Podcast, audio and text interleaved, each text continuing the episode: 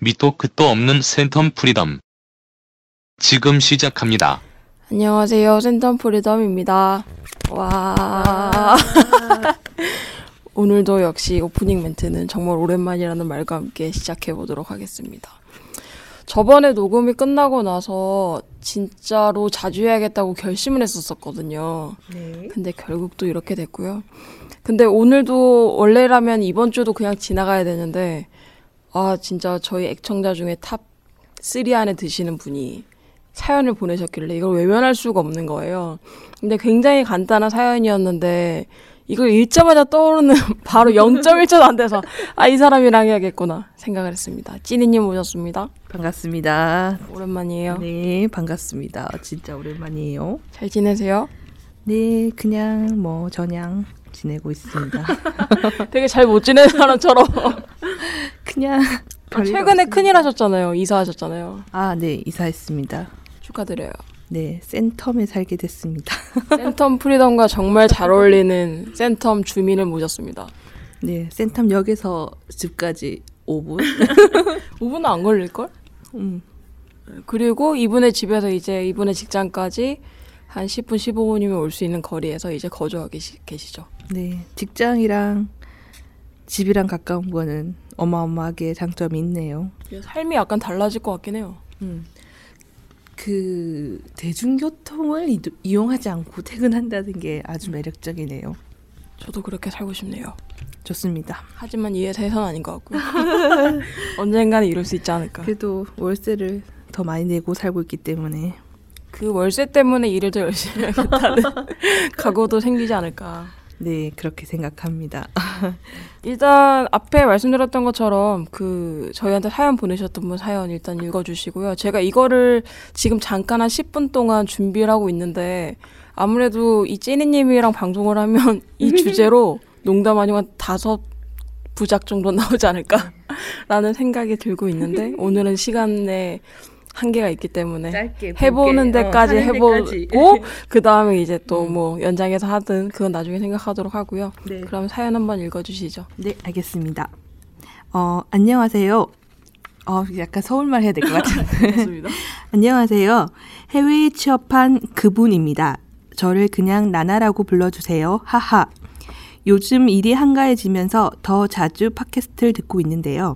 센텀 프리덤도 반복해서 듣고 있는데 그러다가 문득 게스트로 출연하셨던 분들의 안부와 MK님의 안부도 많이 궁금합니다. 여름 휴가로 한국을 방문하는데요. 요즘 센텀 소식이 궁금하고 미세먼지는 아직도 많은 많이 심한지 궁금합니다. 그리고 요즘 즐겨보던 예능 프로그램들이 사라지거나 방영 종료가 되어 많이 아쉬워하고 있습니다. 이건 좀 재밌다, 한번 볼만하다 하는 예능 프로나 드라마가 있나요? 추천 좀 부탁드립니다. MK님 힘내세요. 우리 곧 만나요. 읽어주셔서 감사합니다. 네, 일단 사연 보내주셔서 너무 감사드리고요. 나나님은 항상 제가 말씀드리지만 우리 애청자 중에 정말 탑3 안에 꼽고 피드백도 굉장히 좋으시고 네네. 이렇게 사연도 사연 지분율도 꽤 그러니까요. 많이 차지하고 오. 있고요. 그래서 항상 감사하게 생각하고 있고 음. 이번 여름에 오신다고 하시니까 기회가 된다면 나나님을 모시고도 한번 녹음을 할 수 있는 기회가 있었으면 좋겠네요. 아, 네, 그러네요. 네, 일단 뭐 질문하신 거 첫 번째부터 한번 얘기해 보도록 할게요. 일단 출연하셨던 분의 안부는 지금 찌니님의 안부는 살짝 들으셨던 것 같고 별일 없이 그냥 그냥 별일 없이 지내는 게 되게 장기화 노래 중에도 그런 거 있잖아요. 음, 별일 없이 지낸다. 굉장히 감사한 것 네. 같고 근데 다른 분들도 그냥 저냥 삶을 잘 버티면서 살고 계시고 계시고요. 뭐 특별히 궁금하신 분 있으시면 제가 나중에 따로 말씀드리거나 그분을 모시고 녹음을 하거나 하도록 하겠습니다. 일단 저희 안부를 많이 궁금해 하시는데 항상 저의 건강과 그리고 제가 이렇게 팟캐스트 녹음할 때 목소리 업다운에 되게 의외로 사람들이 신경 을 많이 쓰더라고요. 음. 가뜩이나 방송도 재미없는데 제가 축축 처지는 날은 음. 그주 되게 얘가 힘들었구나 음. 라고 생각을 하시는 거예요. 그래서 되게 목소리가 주는 어떠함이 있는 것 같다라는 네. 생각을 요즘 많이 하게 되면서 이번 주에 힘들지 않았나 생각이 드네요. 이번 주 개떡 같았죠. 그러니까요. 그래도 가끔씩 카톡이라도 하는데 이번 주는 거의 그쵸. 저희가 진짜 연락도 많이 음. 못했었죠. 하는 것 같아요. 이번 주는 여느 주처럼 빡세기도 했는데 그냥 뭔가 심리적으로 오는 압박감이라 해야 되나? 음. 빡침이 되게 많았던 것 같고 이걸 이제 제가 누구는 그러더라고요. 노처녀 히스테리다라고 얘기를 하는데 그럼 이제는 노처녀 의미가 있나요 요즘에? 그래서 그거인지 내가 진짜 못 참는 건지 나의 성격이 변한 건지 뭐 정답은 아직 모르겠지만 아무튼 이번 주 좀 그랬고요. 네. 그래서 일단 건강상에 큰 문제는 없는 것 같고 괜찮은 보여 괜찮아 보여요.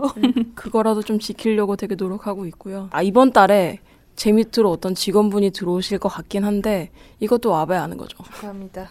네, 근데 그분에 대한 약간의 기대감이 있어서 여기서 말하는 기대라고 하는 거는 지금도 저희가 사실 주말 출근해서 만났잖아요.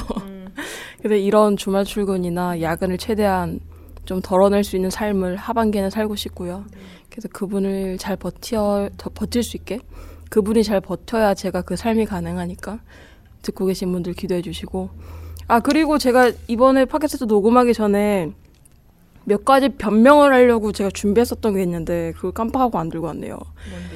그, 어, 지난 방송을 듣고 제 친구 중에 한 분, 이렇게 들으시는 분 중에 한 분이 중간중간 되게 무서운 소리가 들린대요. 음. 그래서 그 무서운 소리가 뭘까? 그래서 제가 다시 들어보니까 녹음기에서 아니요. 제가 그때 저희 사무실에서 의자? 그냥 그 녹음하고 있었는데 삐그덕거리는 의자 삐가덕거리는 소리였어. 아 지금도 약간 삐그덕거린데 이렇게 이런 소리 아닌가요? 어, 그런 것 같아요. 그래가지고 별 생각을 안 하고 있었는데, 아, 되게 거슬렸구나. 음, 그래서 그 부분에 대해서 양해 말씀 부탁드리고요. 약간 이상한 소리가 새어 들어갈 수도 있어요. 맞아요. 지금 이 밖에서- 장소에서 밖에서 막 뭔가 공연 같은 걸 비슷한 걸 하고 행사를 하기 때문에 약간 뭐라고 하나 사무실은 조용한데 좀 소음 같은 게 좀 들리는 것 같아요. 음, 그리고 이제 그분한테는 얘기를 했죠. 예전에는 커피숍 이런 데서 얼마나 시끄러웠냐고 음. 닥치고 그냥 잘 들으라고. 그래서 뭐 그런 에피소드가 있었고 네, 앞으로 뭐 이렇게 케이크도 먹고 쩝쩝거릴 수도 있어요. 네 저희들의 방송은 프리하니까요. 음. 그리고 저희 사무실이 이사를 했어요. 예전에 있었던 사무실에서 올해 1월부터 이사를 했는데 지, 꽤 최근에 무슨 일이 있었냐면 제가 이 얘기를 왜 드리냐면요. 왜요? 택배 아저씨가 전화가 음, 왔어요. 음. 지금 예전 사무실에 몇 호인데 지금 여기 안 계신 거냐고 음, 사무실이 음, 다르다고 음. 그래서 어 저희 사무실 옮겼다고 전 당연히 회사 일 때문에 택배 기사님이 저희가 좀 자주 음, 음, 연락을 음, 하거든요. 음.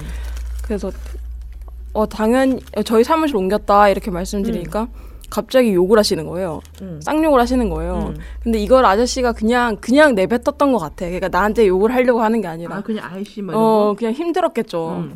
그래서 어 그 어디냐? 근데 저희가 사무실이 기존 사무실에서 근처로 옮겼기 때문에 아저씨 같은 영역에 있었어. 음. 그냥 나중에 저녁에 시간 되면 가겠다 이러고 음. 전화를 불친절하게 그냥. 끊으시는 음. 거예요. 그래서 어 되게 화가 나셨구나 하고는 음. 무슨 택배일까 음. 하고 있었는데 알고 보니 음. 저희 방송 들으시는 분 중에 한 분이라 제가 이 말씀 드리는 음. 거예요.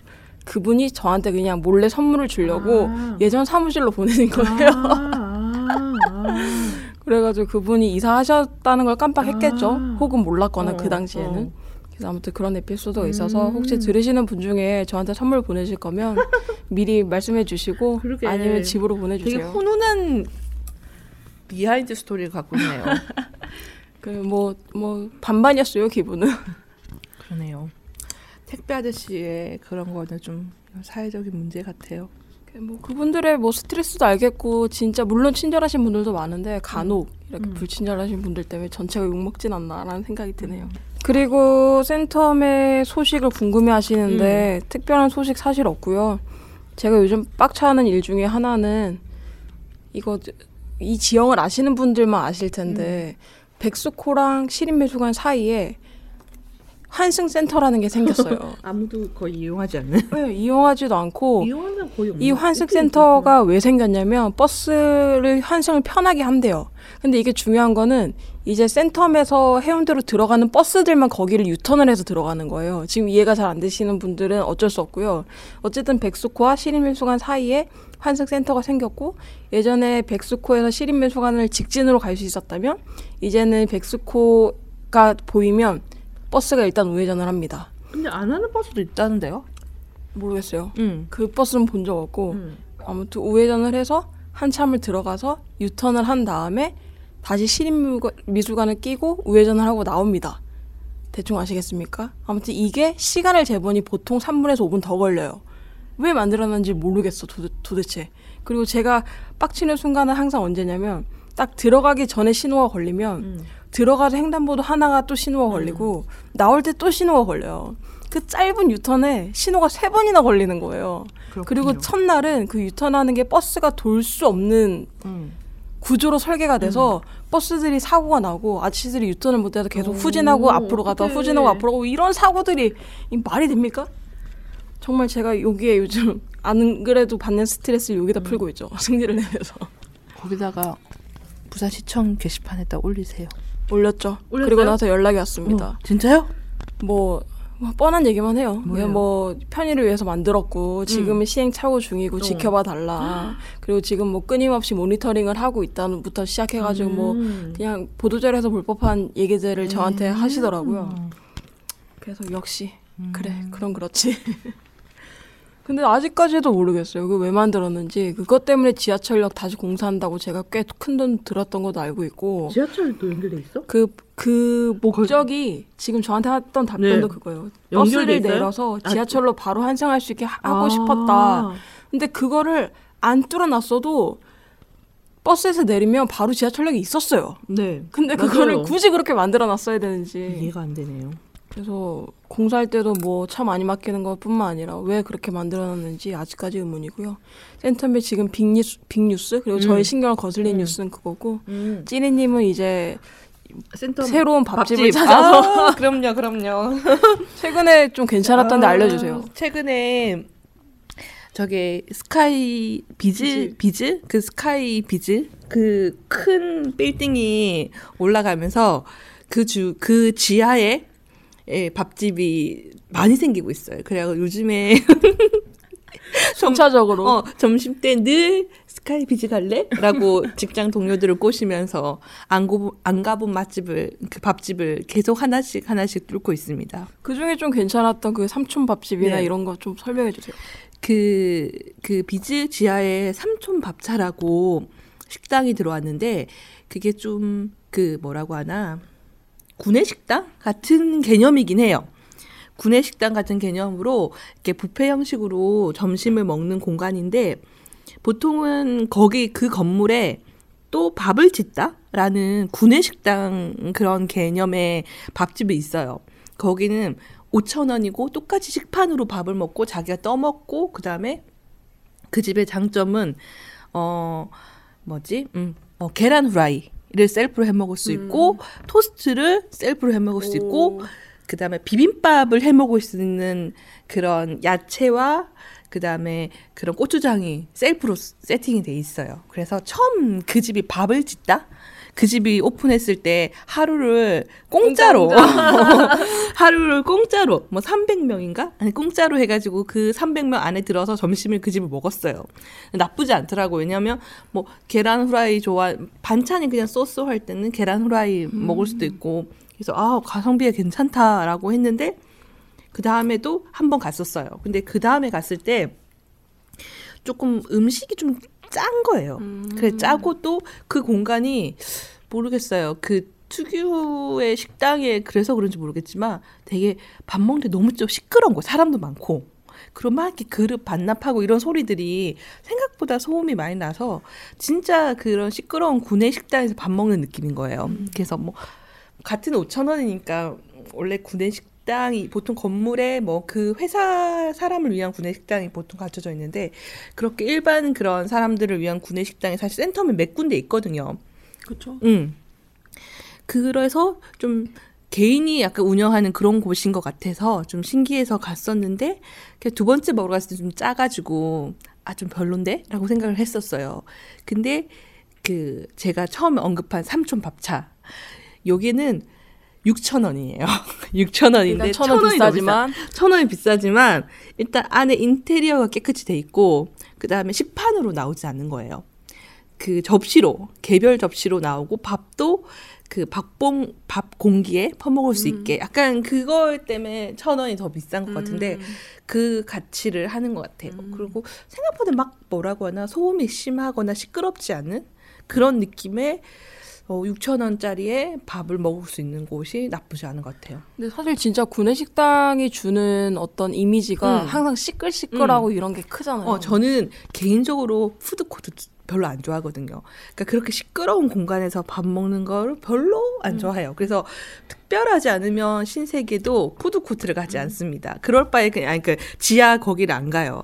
아예 그냥 4층에 음. 푸드 몰이나 9층을 가지 지하 1층 잘 안 가거든요. 그 특유의 그 시끄러움이 저는 소화가 안 돼. 어, 되게 정신없고 막 시선이 분산된다고 해야 되나? 이 오롯이 밥을 즐겨야 되는데 그 즐길 수 있는 상황이 안 되는 음. 맞아, 거야. 약간 때우는 느낌이 강한 것 어, 같아요. 그렇다고 해서 신세계 지하 백화점 지하는 싸지도 않아. 어 맞아 맞아. 어, 그렇기 때문에 저는 아주 선호하지 않는 곳이에요. 웬만하면 우리 동료들은 그냥 뭐 여러 가지 옵션이 있으니까 뭔가 음식 식당을 못 정할 때 그냥 지하에 갈까라고 말을 해서 어쩔 수 없이 따라갈 때가 있지만 썩 좋아요. 왜냐 같은 김치찌개도 막 8, 9천 원인데 맛이 없거든요. 그래서 별로 뭐 그렇게 하여튼 그런 그런 걸 썩 좋아하지 않은데 하여튼 그런 거에 비해서 저게 비즈 거기 스카이 비즈의 지하에 생긴 삼촌 밥차는 그렇게 시끄럽지도 않고 인테리어도 깨끗이 돼 있고 그다음에 좀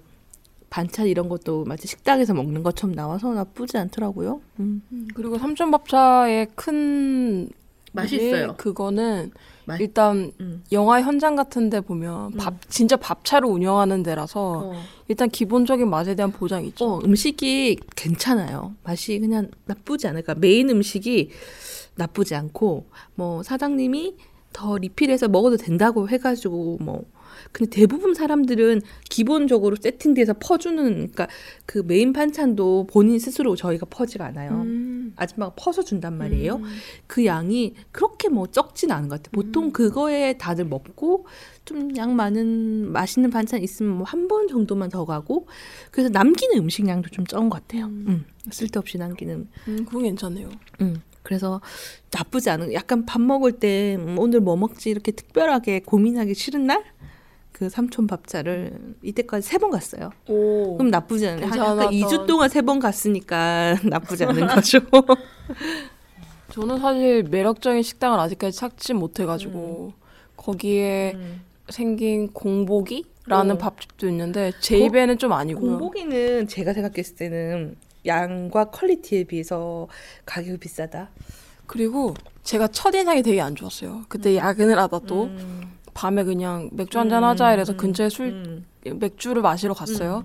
근데 어 안주를 시켰는데 너무 짜고 매운 거예요. 음. 너무 별론 거예요. 엄청 기본 안주였는데. 약간 음, 조그만 그냥 조그만 밥집 느낌인데 비싸요. 막 이렇게 뭐 연어덮밥 이런 게 만 천 원, 만 이천 원씩 이렇게 하니까 그렇게 뭐라고 하나 양이 막 사이드 메뉴가 많이 나오는 것도 아니고 그 저희 같이 갔던 팀장님 말씀으로는 본인이 먹었던 밥이 그 예를 들면 연어덮밥이면 연어에 비해 밥이 너무 많대요. 음.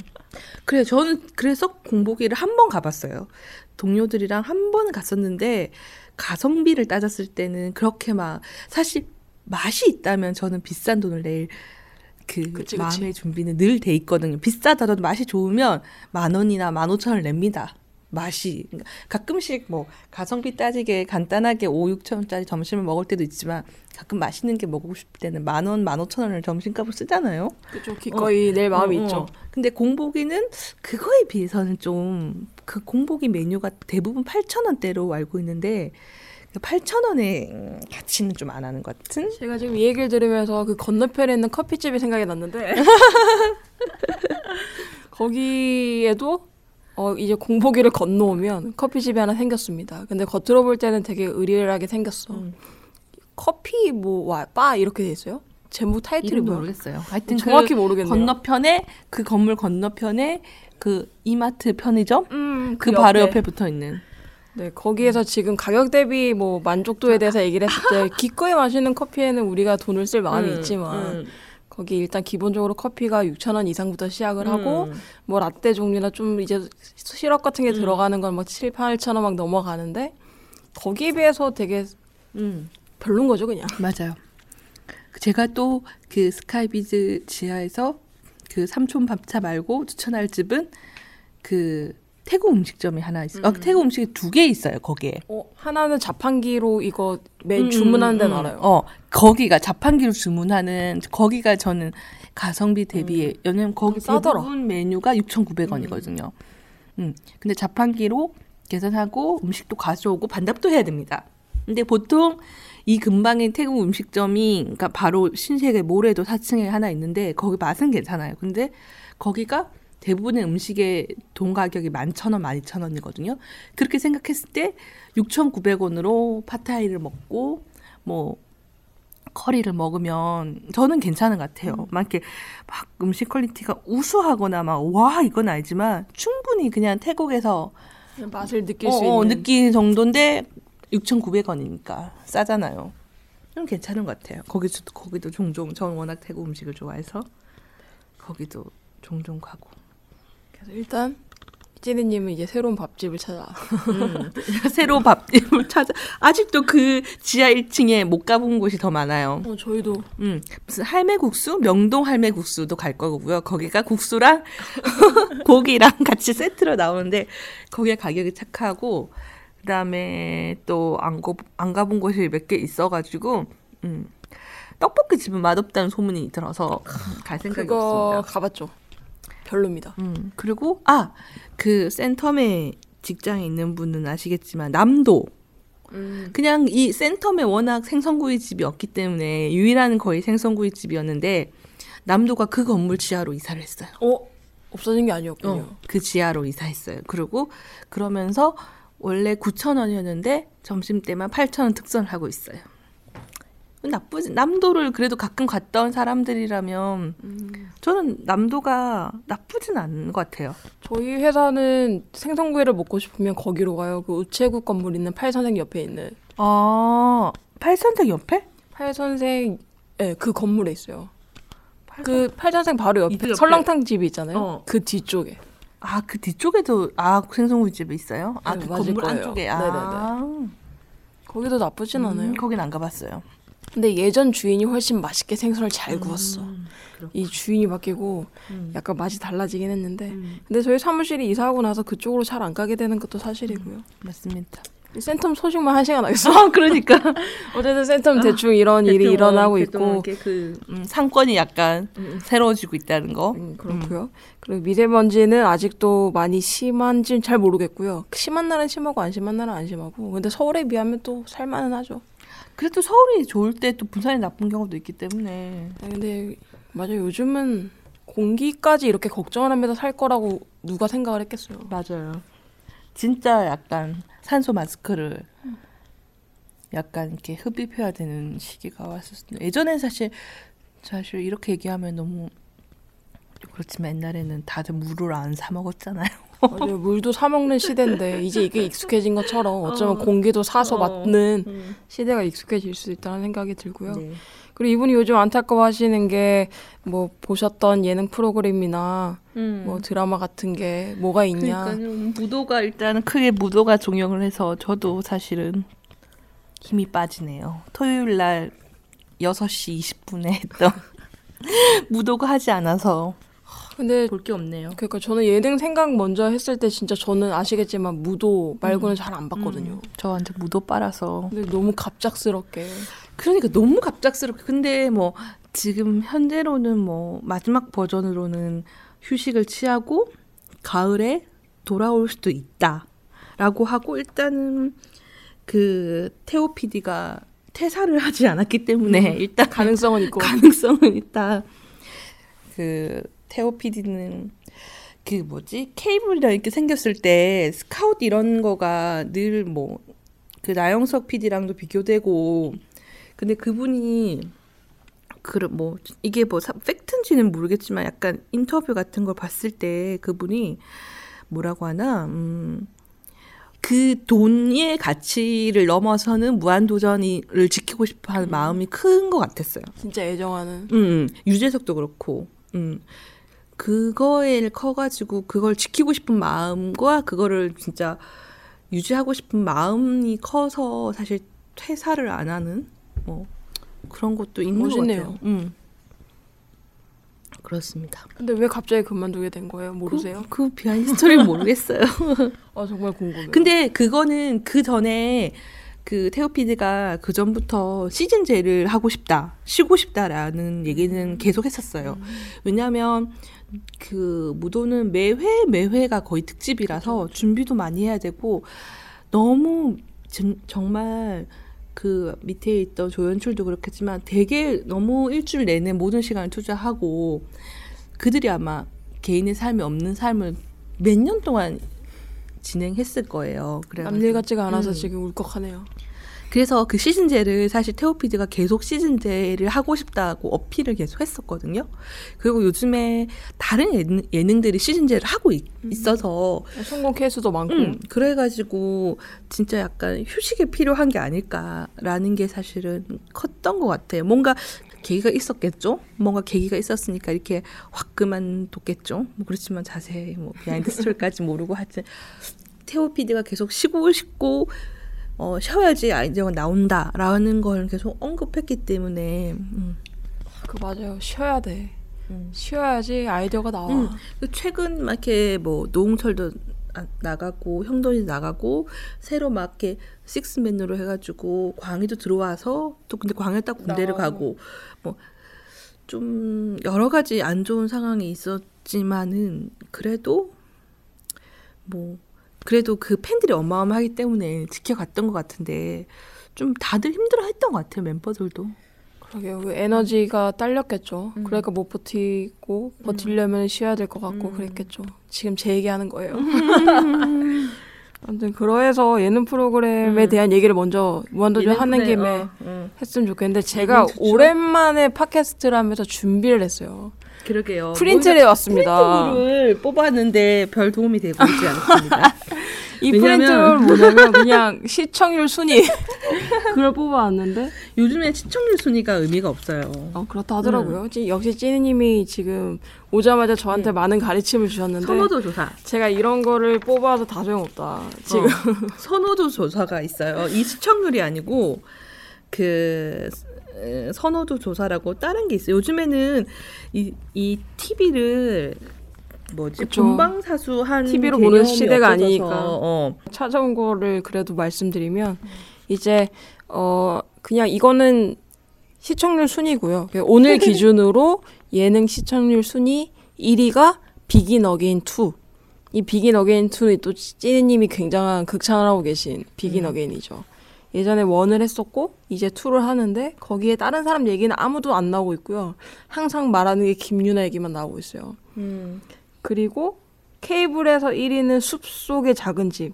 이 예능도 찌니님이 굉장히 기대하셨던 그 예능이고 이렇게 1위를 유지하고 있네요. 그냥 되게 재미없을 것 같았는데 되게 재밌나 봐요. 어, 막 재밌진 않아요. 그렇군요. 음, 그렇습니다. 더- 아직 계속 그걸 찾고 있습니다. 좀만 기다려 주세요. 그래서 이 숲속의 작은 집은 배우 두 분이 나와서 이제 그냥 숲속에서 혼자 사는 그런 방송이라고 하고요. 그래서 이거 티저가 나왔을 때 찌니님이 저한테 흥분하면서 보라고 했었던 그 모습이 생생하게 기억이 어. 나고 있습니다. 제가 어 제가 재밌게 보고 있는 예능 플러스 여기 K 여기 순위에 나와 있는 것 위주로 얘기를 할게요. 음 저는 요즘에 챙겨 보는 예능은 사실은 1순위는 맛있는 녀석들. 음, 맛있는 녀석들을 보고요. 그다음에 어, 어 비긴 어게인도 보고 숲속의 작은 집도 보고 음 그다음에 전지적 시점. 참견, 아, 참견 시점. 어 참견 시점 보고 어 그다음에 라디오 스타 진짜 이 자료가 쓸 데가 없네. 그래. 생각해보니까 되게 뭐가 많네요. 지금 얘기 들어보니까. 그래 이거 뭐 그다음에 간만에 준비했는데. 현지에서 먹힐까 이것도 보고요. 그럼 뭐예요? 얘기해 드릴게요. 그 다음에 스트리트 푸드 파이터를 시작했습니다. 아, 이렇게 생각하니까 되게 웃기다. 스트리트 푸드 파이터로 보고 오늘 눈 뜨자마자 중국 요리를 어, 먹자며. 오늘 중국 요리를 먹고 있습니다. 일단은 급하게 생각나는 건 이렇습니다. 일단 어, 추천? 음, 일단 어떤 기준으로 예능을 보세요? 뭐 특별한 기준은 없는 것 같아요. 재밌으면은 보는 것 같아요. 음, 뭐 누가 나왔다가 느- 어. 누가 나와 누가 주인공이다 뭐 이런 거 크게 뭐 누가 메인이다? 뭐 그런 거는 크게 중요하지 않은 것 같아요. 그래도 그래도 믿고 보는 삐리리는 이- 있지 않을까? 그뭐 나영석 PD 거라서 숲속에 작은 집은 사실 기대했던 거고요. 그 컨셉이 뭐 자립 다큐멘터리 막 이런 컨셉이더라고요. 그래가지고 뭐 일단은 뭐 늘 새로운 걸 시도하시는 분이니 그거에 기대를 걸어서 봤었죠. 근데 계속 보진 않았어요. 왜냐면 이 시간 타이밍이랑 뭐 이런 게 또 저의 라이프 스타일에 맞아서 딱 그런 게 있는 것 같아요. 음, 맛있는 녀석들을 잘 보는 건 퇴근을 하고 집에 TV를 틀면 맛있는 녀석들 재방송이 와 시간 절묘하다. 나옵니다. 그러면서 음식, 저녁을 준비하고 맛있는 녀석들을 보면서 밥을 먹죠. 그러다 보니까 뭐, 그 타이밍이 중요한 것 같아요. 그 시간대. 그 다음에 그 타이밍 얘기해서 나오는 것 중에 하나가 현지에서 먹힐까라는 예능 프로게 TVN인가 하는 프로그램인데 이게 화요일 날 11시 이제 거의 아마 한 해 정도 남은 걸로 알고 오. 있는데 이게 화요일 날 11시에 하는 거예요. 그래서 뭐 이렇게 뭘 하다가 좀 뭐 씻고 뭐 이렇게 하고 밥 먹고 청소하고 뭐 이러다가 이제 11시 좀 눕잖아요. 그럴 때 이제 TV를 딱 유- 틀어 놓으면 이게 딱 하고 있어요. 그래가지고 뭐 그런 것도 중요한 것 같아요. 그, 그런 TV에서 보고 일부러 찾아보는 거 말고 자연스럽게 시간이 돼서 보는 거 그런 거는 좀 다른 것 같아요. 음, 막 재미가 엄청나지 않아도 좀 틀어놓는 것 같아요. 뭐 라디오 스타도 그렇고 뭐 이렇게 그 시간대에 특별한 게 없으면 그냥 틀어놓고 보면서 잠드는 거죠. 그래서 여, 11시 때 예능은 그런 식으로 거의 많이 보는 것 같아요. 그렇죠. 음. 그러니까 내 제가 얘기한 것 중에 11시 때 예능이 전지적 참견 시점도 11시 예능이고 라디오 스타도 그렇고 현지에서 먹힐까도 다 11시이고 아마 비긴 어게인 늦게 하는 예능일 거예요. 그런 식으로 그냥 보는 것 같아요. 음, 특별한 기준이 있는 게 아니라 어, 틀었을 그리고- 때 어, 그리고 나오고 어, 재밌어요. 어, 재밌고. 계속 볼 수 있는. 어, 근데 재미 없으면 알짤 없이 안 봅니다. 돌립니다. 정말 1분도 안 돼서 재미없으면 돌려요. 요즘 되게 청, 시청자들이 똑똑해져가지고 재미있고 없고를 너무 확확 음. 느껴지잖아요. 그리고 그게 뭐 화제성 이런 게 네이버 이런데 실시간으로 막 노출되기 때문에 음. 재미없는지 않은 소문이 금방 나요.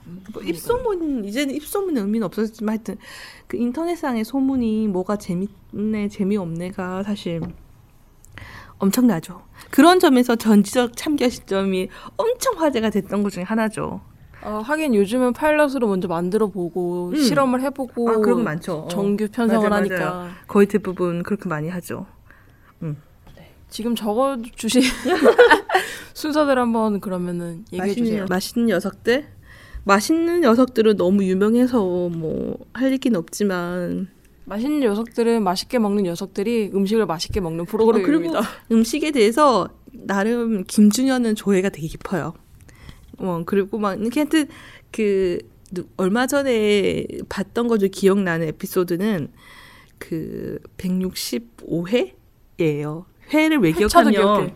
그김 거기 나오는 유일한 여자 어 멤버 김민경 김민경 김민경 씨 키가 165cm인 거예요. 그래서 165회 김민경 특집을 했었어요. 오, 근데 그 특집에 그게 주제가 김민경 씨 그 씨가 달걀을 되게 좋아하는 음. 컨셉으로 나와요. 그러니까 진짜 좋아하고 음. 진짜 뭐 그 뭐지 그 찜질방 갔을 때도 달걀 한 판을 먹을 수 있다. 오. 그래서 달걀을 정말 좋아하니까 모든 약간 거기 맛있는 녀석들의 그냥 먹는 게 팁이 있거든요. 최고의 팁 해갖고 각자 팁을 준비해 와요. 음. 이 음식에 어울리는 소스라든지 뭐 하여튼 여러 가지를 준비해 오는데 김민경 씨는 달걀 팁을 늘 많이 준비했어요. 음. 뭐 달걀 소스에 찍어 먹는다, 뭐 노른자에 찍어 먹고 후라이를 해서 올리고 막 이런 여러 가지 달걀을 너무 좋아해서 그분이. 근데 이제 그 특집을 한, 했는데 그 특집이 재밌는 게 그러니까 유- 알만한 유명한 셰프들이 그 달걀 가지고 김민경 씨를 위해 특별한 요리를 만들어 주는데 와 달걀만 가지고 어, 달걀만 가지고 그러니까 그게 뭐 메인이 돼 가지고 약간 서브도 되고 막 달걀 뭐 마리도 나오고 달걀 그 뭐지?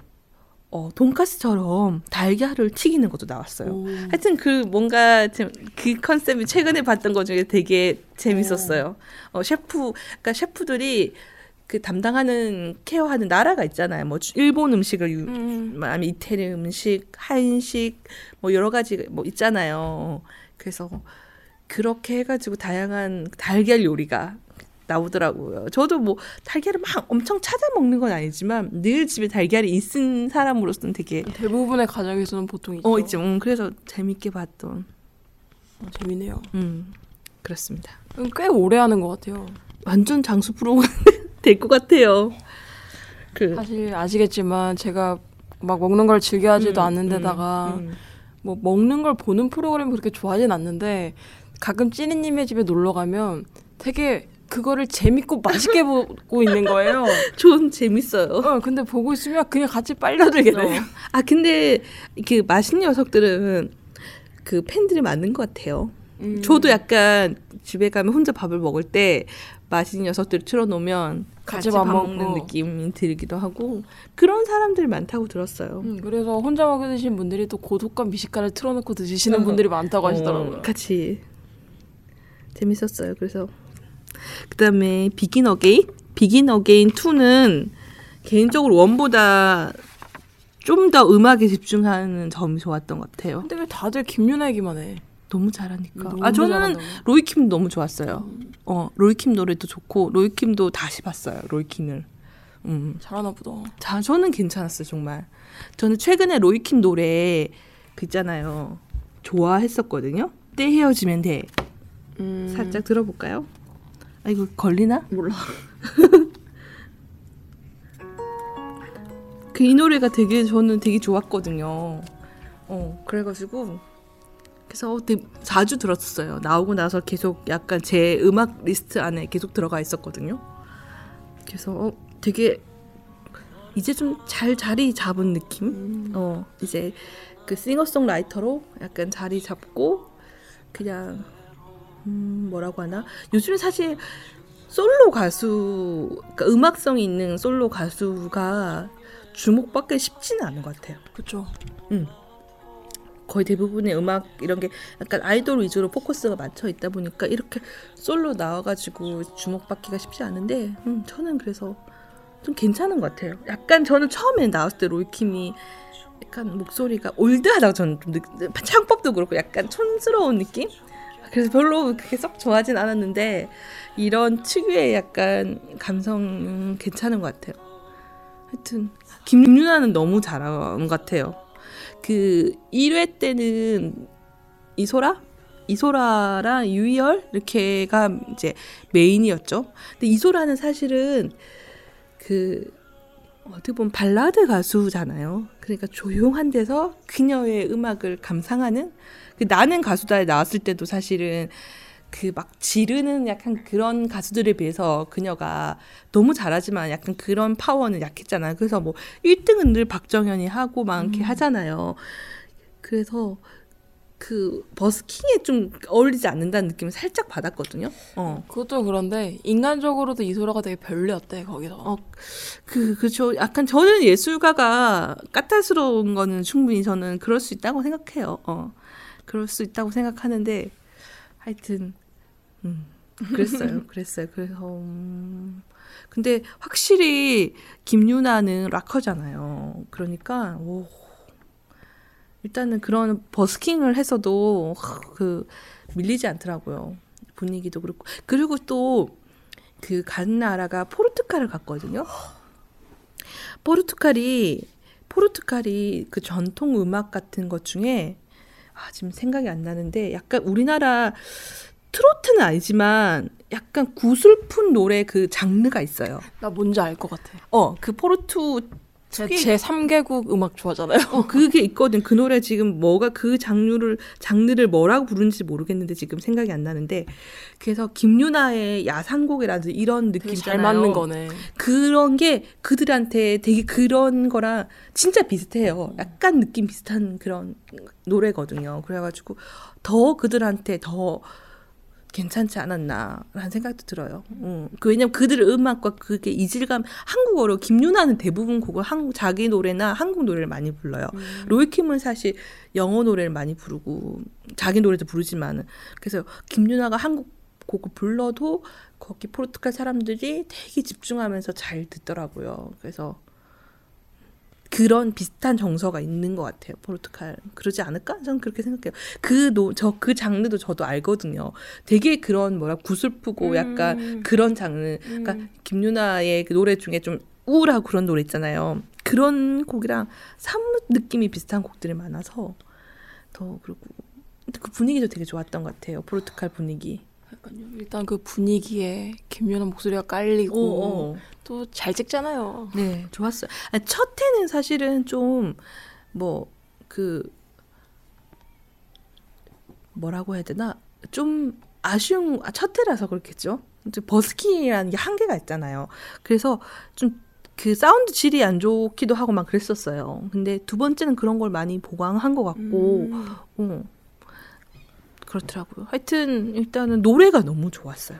선곡한 노래들도 다 좋고, 음, 거의 노래 위주예요. 거의 뭐 이렇게 뭐 이렇게 막 이렇게 에피소드 이런 것보다 거의 노래 위주. 음, 그런 점에서 그 분위기야 그 어울리는 노래를 부르고 그런 게 되게 좋더라고요. 사실 로망 같은 걸 채워주는 예능 프로그램이 인기가 많잖아요. 이게 나영석 프로그램도 보면 대부분 우리의 로망을 채워주잖아. 음. 뭐 식- 다른 나라 가서 식당을 차린다든지 음, 막 이런 음, 숲속에 음, 산다든지. 음. 근데 비긴 어겐도 약간 그런 심리가 있는 것 같기도 해요.